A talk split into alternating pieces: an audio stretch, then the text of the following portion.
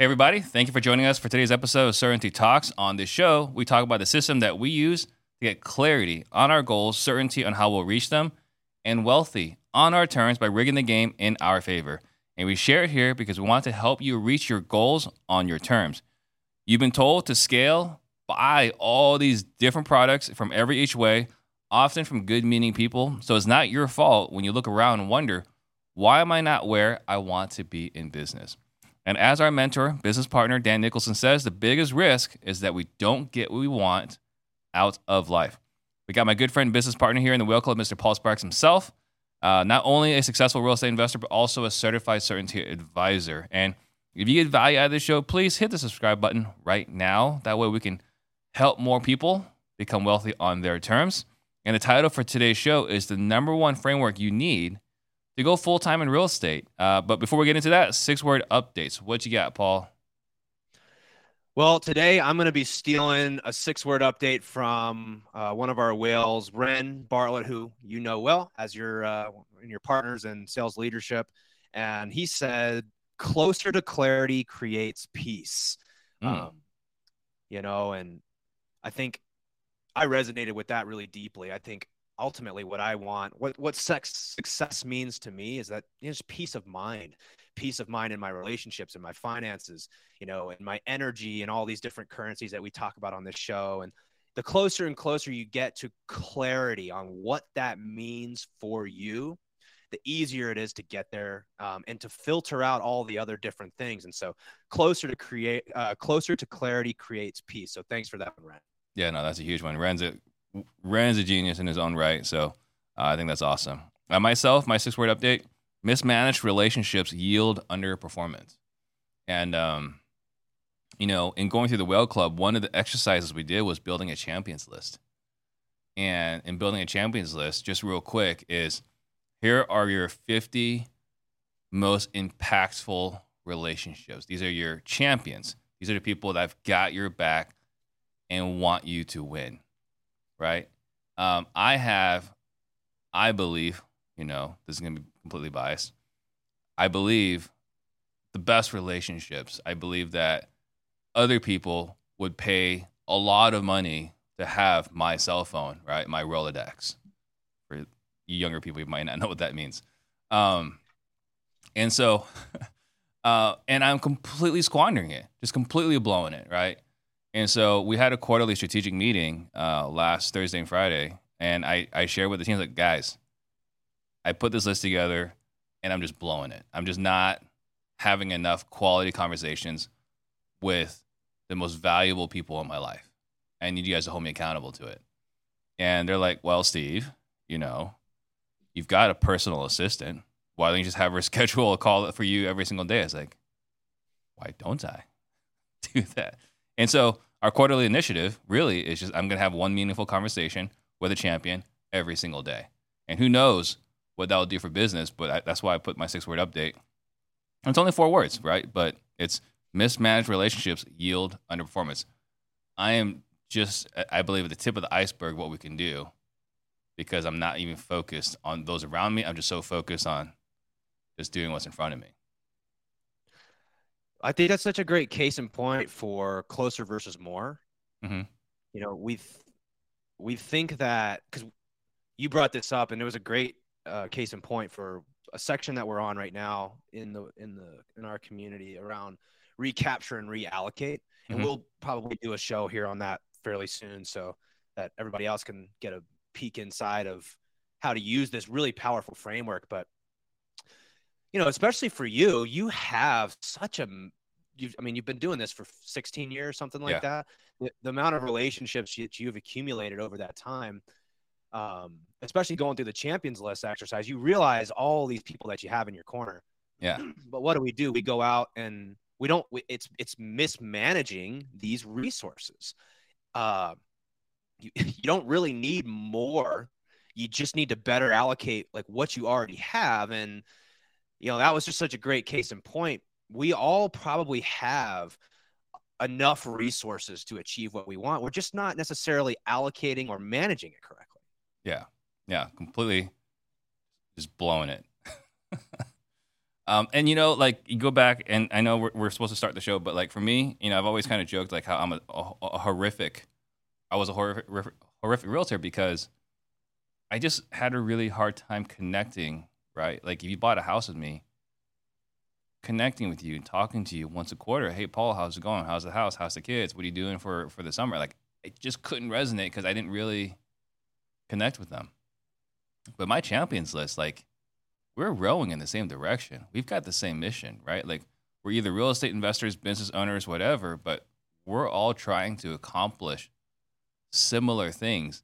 And there's so much, I'm not sure overlap's the right word, but there's just so much opportunity for collaboration or just supporting one another, or like, I can help them, they can help me, just very, very quickly, right? Like, if I need anything, it's just, hey, no problem, I got you.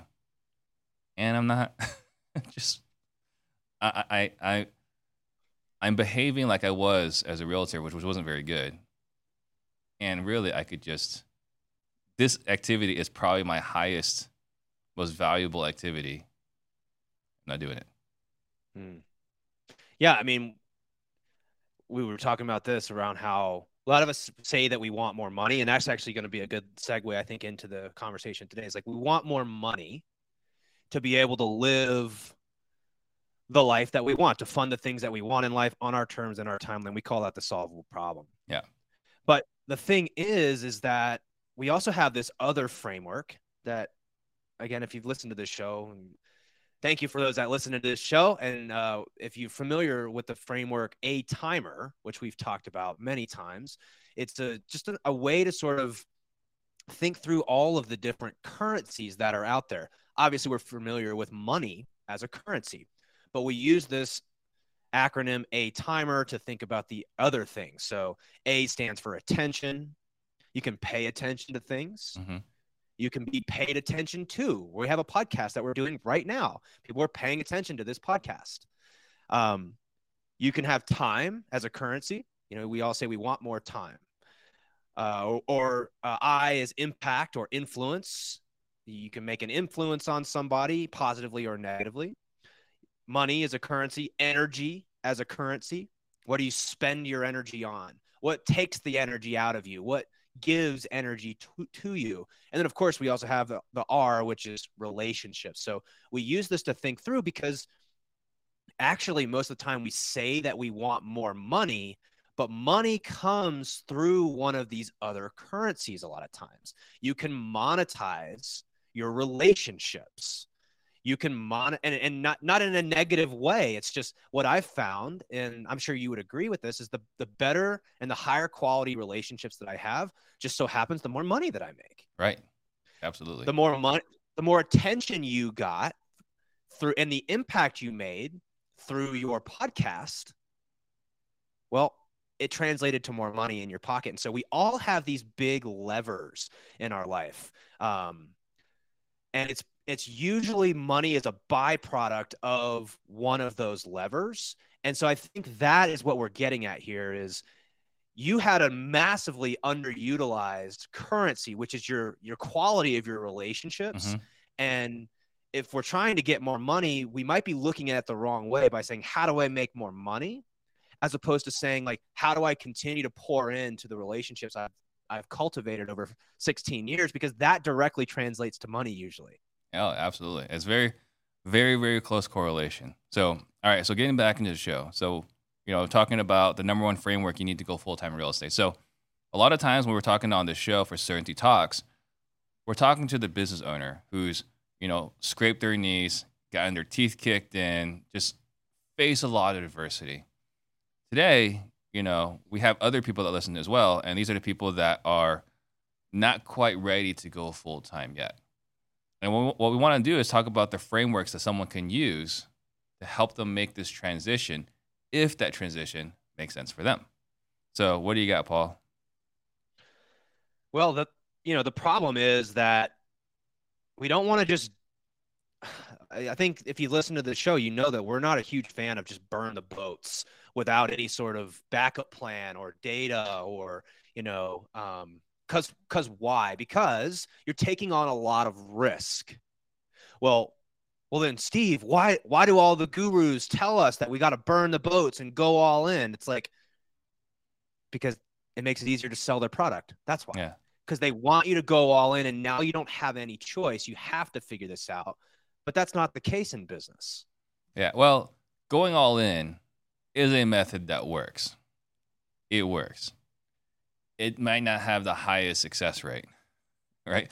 And I think that, you know, as far as marketing filtering goes, going all in, you tend to hit the more impulsive, quick decision-making people, quick starts, right? People like Paul and myself. So you say you got to go all in. We're like, of course you got to go all in. So we'll go, right? So it's just easier for them to sell products, the quick starts, yeah, right? Which a lot of us in business tend to be quick starts. Yeah, it's easier to sell the products to them. And you made a really good point there. It's not that it doesn't work. It does work. And that's the thing, is they'll point and say, see, this works. But we're not talking about whether it works or whether it doesn't work. We're talking about the risk associated with it. Right. Yeah. You know? It fails significantly far more often than works. Let's tell the, I don't know why, I just have to tell this story again. We've told this on a previous episode, but let's play a game, Steve. Mm-hmm. You want to play a game? It's this really fun game. Of course. It's going to cost you $10 to play. And if you're right, you're going to win $1 million. If you win the game, you win $1 million, and it costs you $10 to play. I'm in. Okay, great. You actually have 6 chances to play this game. And so you can play up to 6 times. It could cost you $60. And of course, if you win, you still make $1 million. You can play 6 times. You still want to play. Yeah. Yeah, of course. The upside's huge. I mean, right? $1 million to $10 million. I mean, that's 100,000 to 1 pot odds. I mean, that sounds pretty good. Yeah, exactly. And you have an 83% chance of winning this game.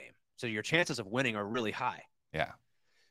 But again, what if I told you that this game is Russian roulette? And, you know, think about Russian roulette. You've got six. It's a really exciting game. It just might not be the game for me.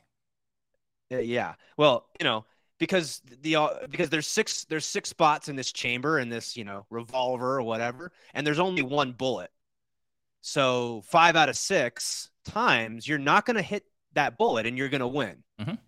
But of course, the one time you play and you lose, there's 17% chance that you lose. It's complete total ruin, and you blow yourself up and you can never play again. Right. And that's the problem, is we don't consider the risk of the game. None of us would ever play that game. Even if the upside was to win $1 million, if the downside is total ruin and you blow yourself up. And then of course you're going to have all these people who like played the game and they won $1 million. They're like, no, it's a little risky. Yeah, but you can still win. So yeah, like, look, that is an extreme example. I'm on my jet skis. I've got my Lambo. It's a good game. Yeah. Yeah. It's an extreme example, I think, to illustrate the fact that if you're working at a job, because we all did it. Everybody most of those that are in real estate, we started somewhere else and then we transitioned into real estate. And I think we're going to just talk about the framework we use to make that transition so that we don't end up playing Russian roulette and taking on risk that could blow us up, right? Because that's what we want to avoid. We want to avoid total ruin. If you listen to guys like Ray Dalio and, you know, these expert investors, all they're talking about is how to remove risk from what they're doing. And that's what we're going to talk about today with the number one framework. And we've talked about this before. It's called the barbell framework. Mm-hmm. Now, everybody that's here has probably seen a barbell. If you haven't, probably need to get to the gym. Go look at a barbell. Saw one this morning. Yeah.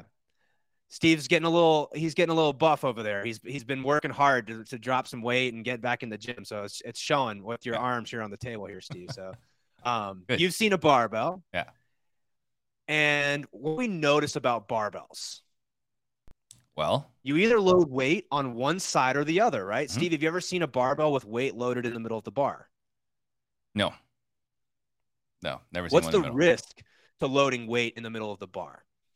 Well, I don't know what the risk is, but it's a lot of work to lift that barbell, right? It's not an easy lift. It's I mean, it's even hard work to get the weight into the middle of the barbell. But even if you did, it's just, it's like the difference between holding a kid that's awake and a kid that's asleep, right? When a kid's asleep, that's dead weight. It's uneven. It's bulky, right? I imagine, you know, like if you're putting a weight in the middle of the barbell, it's like lifting dead weight. It's just bulky. The risk is it's hard to lift and it could topple over, you know, it's slanted to one side. That's how I sort of visualize it. Like, how do you pick that up? How do you consistently do it? And so this concept, barbells, is not anything that Steve or I made up. This was most recently written about in a book that we've talked about many times on this show called Anti-Fragile. There's a gentleman named Nassim Nicholas Taleb, who's written a whole bunch of fantastic books, The Black Swan, Fooled by Randomness. I've read several of his books, and Anti-Fragile is one of my favorites. And in this book, he talks about, you know, this concept of anti-fragility. And I know you read that book. What does anti-fragility mean to you? Well, it means what I thought it would mean was that you couldn't break it. That's what I thought it would mean. But that's not what anti-fragile is. Anti-fragile means you get stronger when you try to break it. Every time it faces adversity, it gets stronger. You know, I use a ridiculous expression here, but for my anime fans, right? A Super Saiyan, right? Every time he gets hurt and close to death, he gets stronger. Mm-hmm. Anti-fragile. Kanye, man, that don't kill you makes you stronger or something like that, you know? Yeah, no. He would like anti-fragile. Yeah, you cannot hurt him. There's nothing you can do to hurt that guy. Well, and so he talks about this framework called the barbell framework to build anti-fragility into your life and your business. And when you read about it, he was actually referencing this guy right here behind me in my studio. It's a Stoic philosopher named Seneca. And Seneca wrote about this thousands of years ago. So this is a very old concept. And barbells is just a better, easier way to understand what they call a bimodal strategy for removing risk. Okay. Bimodal means it's either on one side or the other. So we use a barbell to illustrate that because everybody nowadays understands that. You see a barbell, you got weight loaded on one side or the other, never in the middle. And so Taleb describes this as, on one side, we want to be taking really reliable, low-risk plays, right? Because on the other side, we want to take on, I'm going to borrow from Dan Nicholson's term here. He calls it asymmetric bets to the upside. So huge upside plays, ultimate reliable plays. And what they're advocating for is we don't want to put anything in the middle. And something that's in the middle in this case would mean maybe it has a really high upside, but it also has a really high downside. You know, so these are the types of things that can blow you up, knock you off track. It's not reliable, and it doesn't have enough asymmetry to the upside. Notice I'm not just saying upside, because what makes it asymmetrical means the upside's big, but the downside's really low. And I go back to this example of Russian roulette. You tell me, yeah, the upside's really big in that. I get that. But the downside is massive. Grossly disproportionate. So, yeah. It's grossly disproportionate. And what do we do, Steve? Like, we as humans, we always focus on what's the upside here. Mm-hmm. Oh, yeah. And, I mean, I would say the biggest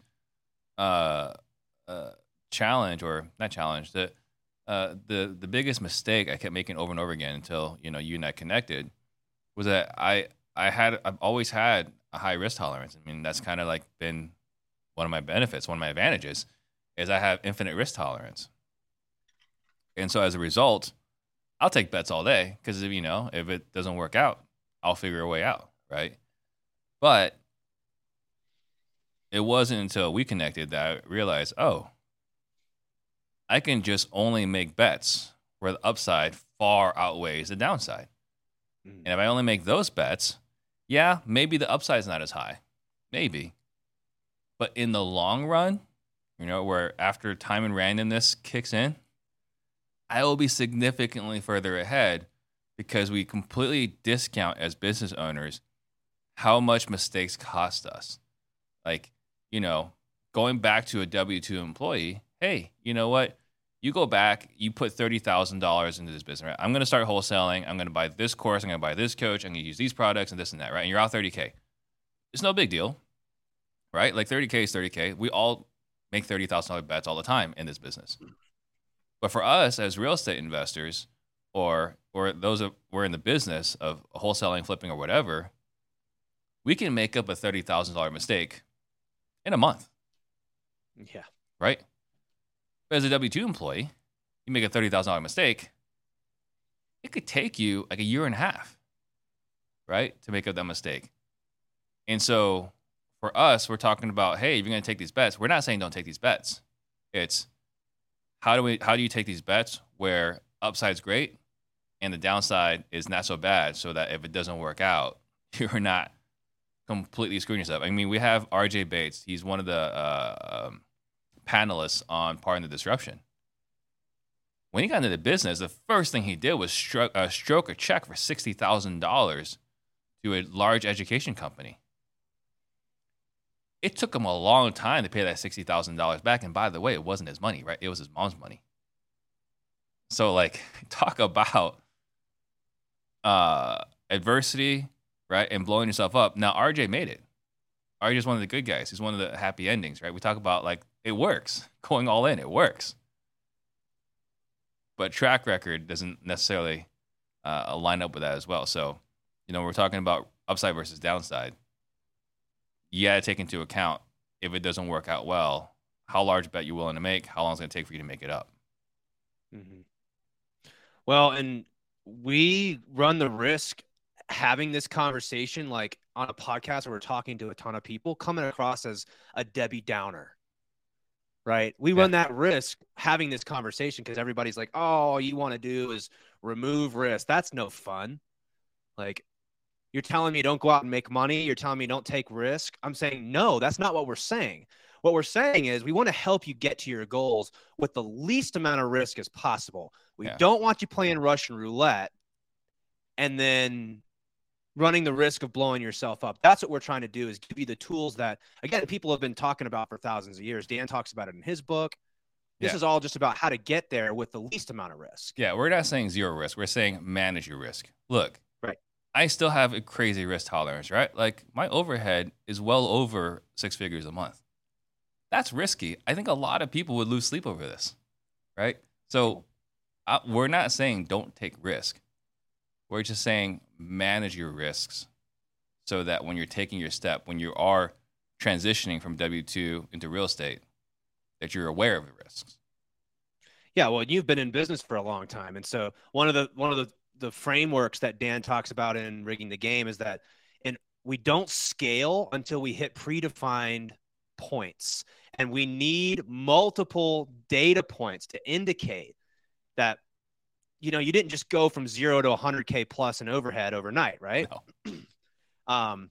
So let's talk about the person that's got a W-2. They're working a job. Mm-hmm. They started listening to Steve's Real Estate Disruptors, and they're like, man. And they probably read Rich Dad, Poor Dad, mm-hmm. A Little Purple Book. Everyone's read that book, yeah. And when you learn about some of the stuff, you just can't unlearn it. You can't unsee it. You know, it's this path towards financial independence, financial freedom, retiring early. What a beautiful concept. And I'm here to tell you, it's totally achievable.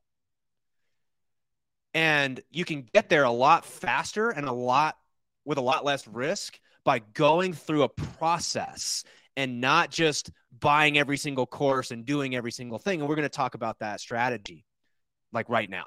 Right. So let's talk about what the barbell looks like for someone that's working a W-2 job. It's my opinion that a job, when you're working at let's say a high-paying job, whatever, there's a lot of asymmetry to the upside in that. The upside is really big. The downside's fairly low. Again, I'm just going to assume that a lot of the listeners are here are kind of like us, where we started. Like, we got a college degree, we got some degree, we got out of school, we got into industry. You know, if you got fired from your job, you probably could go get another one. Yeah. You know, maybe you're not making as much as you were, but you could probably go get a different job, worst case scenario, inside your industry, inside your expertise. Maybe that's not true for everybody, but it was true for us. And let's say you're making $100,000 a year, you know, at some job, engineering job, maybe. So there's a lot of upside there, you know, with very little downside, in my opinion. But so that covers one side of the barbell. But in order to be able to leave your job full-time. Upside? I mean, I look at that as the reliable side, right? Month in, month out, it doesn't matter what's going on. You're making your $8,300 a month, right? You're making six figures. I look at that as the reliable side. Let me make my argument. So why I consider that, because I could see why it could be on it's both an upside play and it's a reliable play. Yeah. But here's what I would argue is more reliable than that, because you still got to trade your time and your energy and all sorts of stuff for that. Here's what your barbell might look like as you're just working a job. You've got the job on the asymmetrical upside. On the other side, you have savings. You have your 401k. You've paid off your cars. You know, you don't have a car payment. You don't have a note or anything like that. Yeah. You've got low monthly bills. These are all things that you can do to add reliability. It's just like cash in the bank. Your 401k, it's constantly being added to. In a very reliable, low-risk position. And yeah, I assume you could probably also fit your job on the reliable side, but I think it has more asymmetry than it does reliability when you have the flexibility to start building your side hustle, which is usually what it is at the beginning. Yeah, I don't know. I put it on the reliable side, and then the side hustle are all the asymmetric bets. Yeah. And that's exactly how it happens is, so yeah, whether it's on reliable or it's on upside, the point is when you go start thinking about, you read Rich Dad, Poor Dad, you listen to Steve Trang, you're listening to Bigger Pockets, you're reading all the books. It's what we all did. Mm-hmm. Yeah. Yeah. Well, what we've got to figure out how to do is get our reliable side of the barbell to cover our core priorities in our life. Like, whether that's it's probably housing, food, insurance, medical, clothing, just like food, water, and shelter is kind of how I think about it. And what we've learned by helping people, you know, do this for a while is that most people are usually around $7,000 to $10,000 a month. Right. To cover their monthly nut. You're not living an extravagant lifestyle necessarily. But it's just you're comfortable, right? You've got your comfort number sort of taken care of, and so that's where we want to start looking for ways to add to that reliability. Now, there's kind of two directions you can go, and it depends on preferences. I think a lot of times, I think there's a lot of people out there who will tell you, "Well, the only way to do it is to go collect rental properties." Here's what you do. You go collect a bunch of rental properties. You get passive income that can then offset your $7,000 to $10,000 a month or whatever, and then you can retire.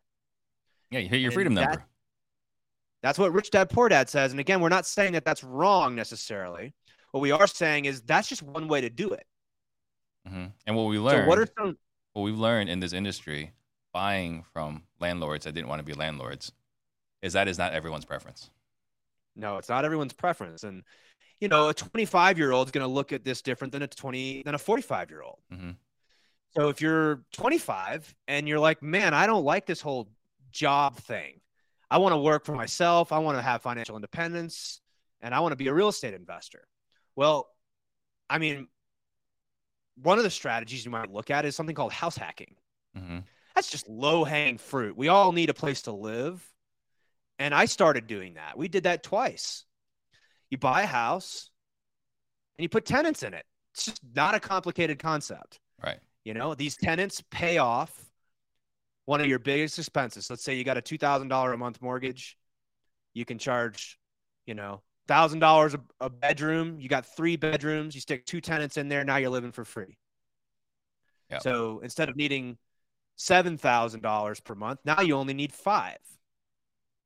Yeah. Well, I was saying the preference is what we're learning that is not a preference for everybody. Is that not everyone's designed to be a landlord. Right. And not everyone's designed to have roommates either. Yeah. Yes. If you're 45 years old, you may not be buying a house and sticking tenants in your basement. Yeah, you're probably not house hacking at 45 years old. Not with a wife and kids. So what are some other ways maybe that someone in that position might be able to add some, quote, passive and reliable income? I mean, one of the nice things as a person that's a high-earning W-2 employee, and like we give so much grief to people in the W-2 world, and I don't know why it comes across that way. It's not intentional. But one of the great things about being W-2 is you're bankable, right? So you can buy real estate. So you can buy turnkey. Jimmy Vreeland, another panelist on Pardon the Disruption, that's his bread and butter. He sells turnkey properties to high-earning W-2 employees. Another one, private lending, right? If you make a good amount of active income, you could take that money, put it into a self-directed IRA. If you want to make it tax-free, you could put it into a self-directed IRA, lend it, get 12%, 18% on that money, and it just grows and compounds tax-free year over year at more than double digits pretty easily. Yeah. I mean, yeah. And until you understand what your real preferences are, it's hard. Right. There's so many options that are out there. So I'm here to tell. It can be very overwhelming. It can be so overwhelming. And you don't have to house hack. You don't have to have roommates. You don't have to flip houses. You don't really have to do anything other than be able to have trust in an operator that you've vetted. Right. Mm-hmm. And you can lend money to them directly. You could act as a limited partner on syndication deals. You could lend money to Steve Trang and he could go put it in his deals, and you can earn 12 to 18%. Now let's say you're a doctor and you like what you do. Not everybody hates their job. That's the thing, is not everybody is like me, was 28 years old and just said, screw this. I'm going to figure out a way to stop working for somebody else. Or Jokic, where it feels like a job. Yeah. Yeah. Or Jokic. Exactly. That's funny. I wonder if Jokic owns any real estate. He owns horses and he does all the sorts of stuff with that. But yeah, there's just not a right or wrong way to do this. And, so if you're 28 years old, it might look different than 38 or 48. But going back to saying, if you're a doctor, what might make sense? Well, so I'm working, with a couple people that, they like what they do. Some doctors like what they do.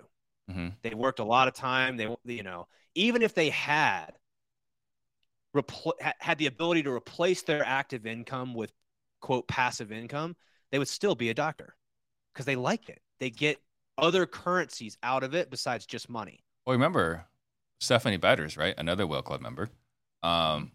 She was working 5 different jobs at some point. And we're like, why are you working so many jobs? Like, I love all of them. It's like, really? Like, she was a nurse practitioner doing heart surgery. I didn't even know you were allowed to do this, by the way. Right? So she's a nurse practitioner doing heart operations, and she was making $100,000 a year. And all she was doing was working on Fridays and Saturdays. And I was like, why are you doing this? She's like, because I love it. Like, do you need the money? Nope. I just like meeting with patients and making them better. It's like, yeah, I get it. That makes sense. Yeah. And her timeline, just like a lot of these people, isn't I'm trying to retire from my job in 2 years, 3 years, whatever. Mm-hmm. They're sitting here saying, all I want is the ability, instead of having to work 50 hours a week, I just want to work maybe 30 hours a week. And so you start having a conversation. Well, what do you need in order to do that? It's like, well, I would need to supplement my income in this way. Okay, great. Well, we can work backwards. Let's say you're making $300,000 a year and you're working 50 hours. And in order to drop your hours down, it means you're going to only be making $200,000 a year. Yeah. Well, so, you know, you can get with $1 million, you can get 10% as a private lender, like super secure and easy. And you can add that to the reliable side of your barbell and accomplish the same exact thing. Yeah. So as a person who, you know, they've read the books, they've listened to the podcast, but they haven't taken action yet, how do they figure out what their preference is? How do they figure out if I like lending, if I like house hacking, if I like BRRRRs, if I like turnkey? I mean, how do you know what you like? Great question. And I'm going to reference another one of our frameworks called CASE. CASE stands for collect, analyze, strategize, execute. And the problem is when you're doing something new, we don't have a lot of data. We don't really know if we like it. How could you know? Because you've never done it before. Yeah. And this is what we mean by avoiding going all in. And, you know, I just have a problem. I don't see the world this way, in the way that a lot of gurus see it, which is you got to just pick something and go for it. Well, that's not how I did it. When I started in real estate, I needed to try a bunch of different things. I needed to see how I liked short-term rentals. I needed to see how I liked wholesaling and flipping and raising money and developments. And I mean, novations. I touched every aspect of real estate. Why? Because I needed to see, I needed to see what happened when I pressed that button. What happens here? Because I didn't want to go all in on something that I just wasn't sure was the route that I wanted to take. And now that I've pressed those buttons and I figured out, I don't really like this. This one's okay, but compared to this, this is what I want to do. Now I'm going all in, and I'm going all in on developments. I'm going all in on relationships and raising capital. Why? Because I got to press on everything. We did a show a while back on Jenga and how you'd be a really bad Jenga player if you just walked up to the Jenga tower and just mashed one of the blocks. That's not how we play Jenga. You go and you press lightly and you find the one that's loose and then pull that one. Yeah. So if you're early in your career, give yourself a break. It's okay to go lightly pressing on multiple things. And the people who tell you that you can't commit to anything probably don't understand how CASE works. Right. So are you suggesting then, like, go investigate what's involved in turnkey, go investigate what's involved in BRRRRs, and then dabble in it, dip your toe in it? What are we talking about? Yeah, I think that so we call this micro-stepping. And Dr. Jeff Spencer, who we've talked about before, he calls this soft offense. It's the same reference as we're talking about with Jenga. So the question is, okay, so let's take a look at the different options that are out there. You know, flipping, wholesaling. Some of these are active ways to generate active income. Some of these are more passive, like BRRRR and short-term rentals and stuff like this. None of them are wrong. It's just, it's a preference thing, and we got to figure out which one we like. I personally believe the easiest, best way to get information back without taking as more risk on than necessary, sometimes it's just go work for somebody, go partner with somebody, go take less in the deal so that you reduce your risk. It might mean, hey, I want to get into wholesaling. Well, there's a couple ways you could do this. You could go start building your entire wholesaling business like I did. And I kind of found out, like, this doesn't really fit my preferences and my style. Yeah. I probably could have gotten that without losing like almost $200,000 in that business by just going to work for somebody else. I probably would have accomplished the same thing, but I was so eager to burn the boats and go all in. Right. So relationships, in my opinion, and the ability to build those early on as you're kind of dabbling, as you like to say, relationships are probably one of your best currencies. How do you get that? You go to meetups. You get involved in your local community. You figure out ways that you can add value to people that are doing things that you might like. Hold it as a hypothesis. Don't make it as a statement. I'm going to be a wholesaler. I'm going to be a flipper. That's very different than saying, I'm going to try wholesaling and flipping and all these different things, and I'm going to see which one I like. And the way you're going to do that is, I mean, again, this is just one way to do it. This is not right or wrong. Mm-hmm. I see relationships as the best way to kind of lightly press on things. What's your thoughts? Yeah, I think the key here, right, is we're talking about maximizing upside, minimizing downside. I think the first thing is don't quit your job. Right. Unless that's exactly what you want to do, right? That's what I did. Like, I found out about real estate sales and how much money they make. I quit my job without actually figuring out whether I wanted to be a realtor or not, or whether I enjoyed being a realtor or not. I just quit my job and became a realtor, right? In a course of 2 weeks, by the way, right? So I think that's not the way to do it, step one, unless you figure out like you're completely done with your job and career. I think the other thing too is there's nothing wrong with collecting information. I think that we kind of harshly judge people who collect too much information. And I think that there are a lot of people that do collect too much information. But you must collect some information. You must do your due diligence and figure out, if these wholesalers actually enjoy what they're doing. Are they actually doing what they're saying they're doing? And it's hard to verify this, right? But, find out if they actually enjoy doing what they're doing, if they're having the kind of success that they say they're having. One of the great things, if you're W-2, again, you're bankable, go find out from your peers that you can post on Facebook, hey, I'm thinking about buying some rental properties. Who do I know that has some rental properties? Talk to them. Figure out what are the things they like about it, what they don't like about it. They might have connections for some lenders. They might have some connections for where to get some deals, right? But then you can find out how much they like it.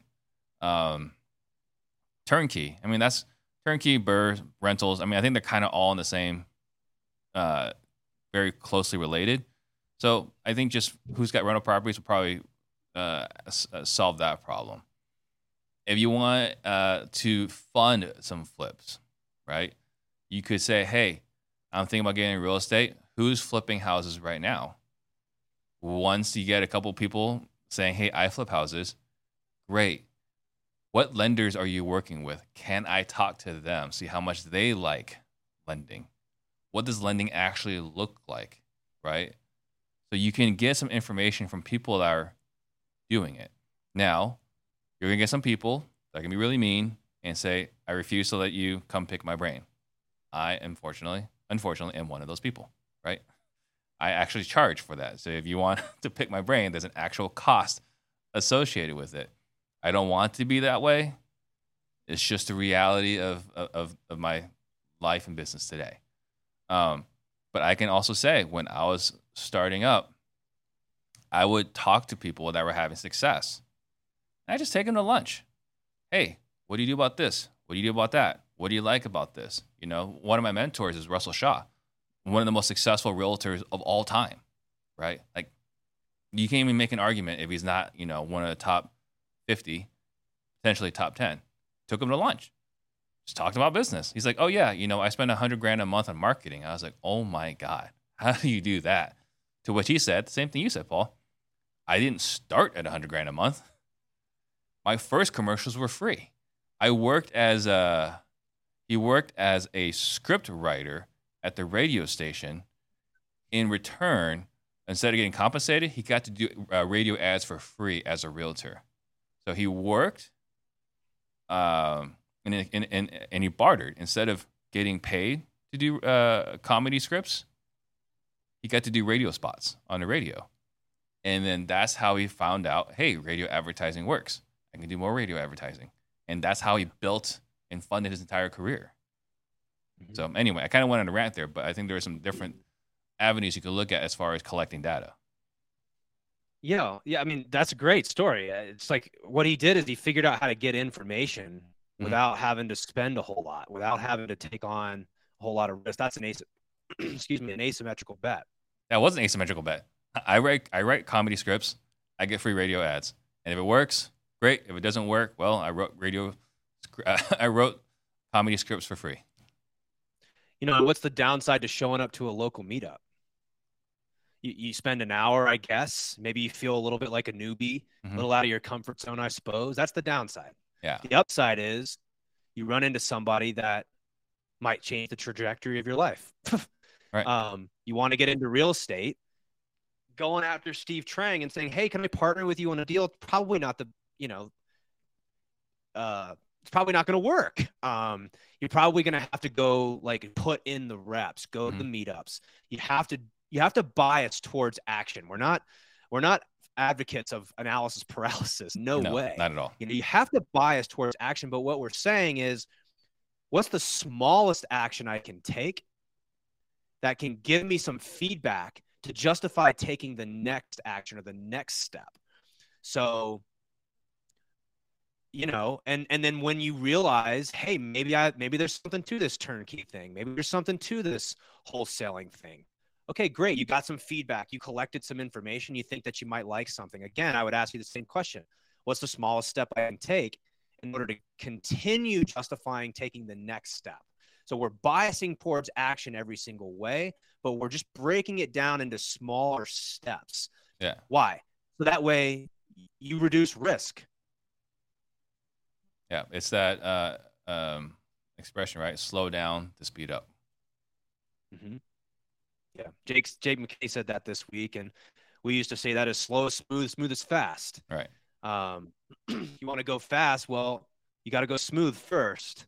Yeah. And again, there's going to be a lot of people out there who tell you it's going to be a hard 2 years. That transition takes time to go from your W-2 job into full world, and maybe exactly what the strategy is that you're going to do. In my case, or in that case, I would say that's great. Continue to micro-step it, continue to get some feedback, because what you think now and what you know now is going to change as you get more and more information about real estate investing. Yeah. I mean, as you collect more data, there's no way that you don't assess or reassess your understanding of the situation. Right. And what was it? Dr.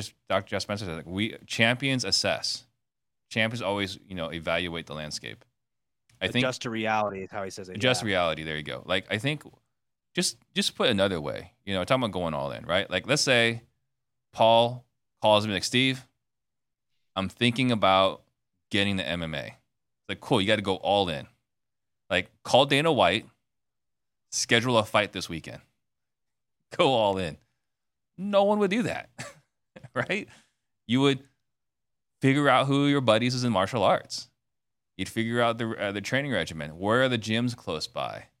What does it cost to join the gym, right? How much time am I going to spend into it? How much am I going to spend for equipment? You wouldn't just sign up for a fight, right?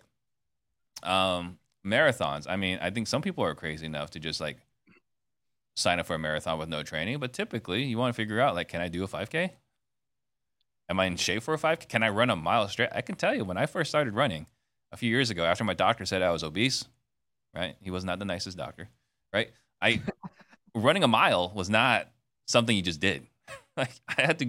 We had to work it up, right? Can I run a quarter mile without stopping? Then it was a mile without stopping. And then it was 2 miles. And then eventually I could run a 5K without stopping, right? But I wouldn't just sign up for a marathon and go all in. You got to... In that case, literally microstep it. Mm-hmm. Yeah, that's a good one. We'll have to keep that one in the Rolodex of just examples of microstepping. We've all heard these examples. We've observed it in other areas of our life. All we're suggesting is, consider applying that if you're looking to go from your W-2 full time into real estate. Use a lot of the same strategies that have probably made you successful in other areas of your life so far. And the barbell framework is just a helpful visualization tool. So if you're listening to this, let me give you some practical ways you can implement this. Take a piece of paper and draw an actual barbell. Like I draw, you know, the barbell. I'm doing this with my hands. If you're watching live, if you're just listening, you know, just picture a barbell on your head. And I want you to write out the things on the reliable side. What do you have in savings, 401k, pay off cars, you know, just things like this that you already have. It's like, it's in the vault, you know, it's in the bank kind of thing. Then of course you've got your other plays where you're making big chunks of cash that also have low downside. In my opinion, a job fits that. It also fits on the reliable side. Going to work for somebody else that is already doing what you're trying to do. You're not taking on a ton of risk by joining somebody else's wholesaling team to see if you like it.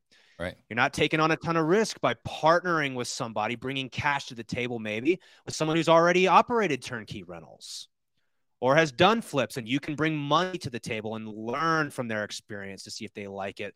We do the same thing with developments. I have people who are doing the same thing with me right now.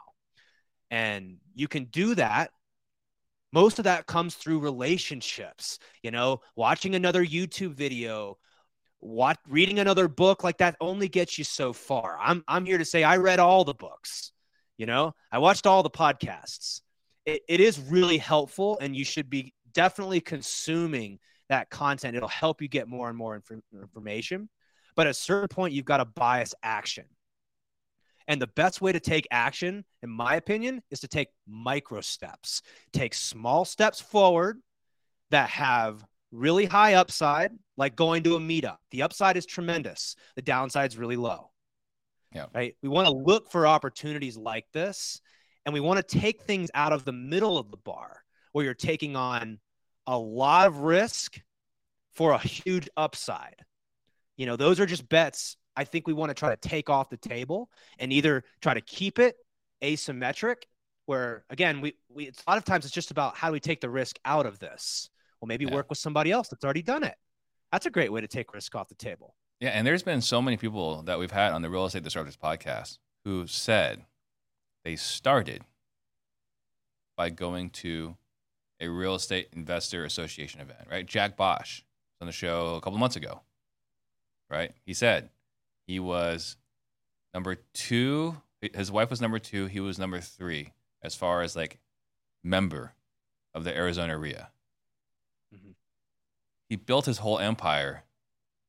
He started at a RIA, right? I think his upside, a lot of people would love to have what he has. Mm-hmm. Downside, what, $80 a month for a RIA? Upside, you can meet people that will change your life. Yep. Yeah, and this isn't meant to be rocket science. Again, if you're listening to this, it's simple, not easy. So just know that we all went through it, and it can work burning the boats and going all in. If that's your preference, like I'm not here to stop you. What we're here to say is this is what people for thousands of years have been talking about, how to get what you want in life with the least amount of risk. I don't think we want to take more risk or put more effort than is necessary. And oftentimes when you're starting to make that transition from full-time W-2 to full-time investor, you don't really know what you like. You don't know what your preferences are.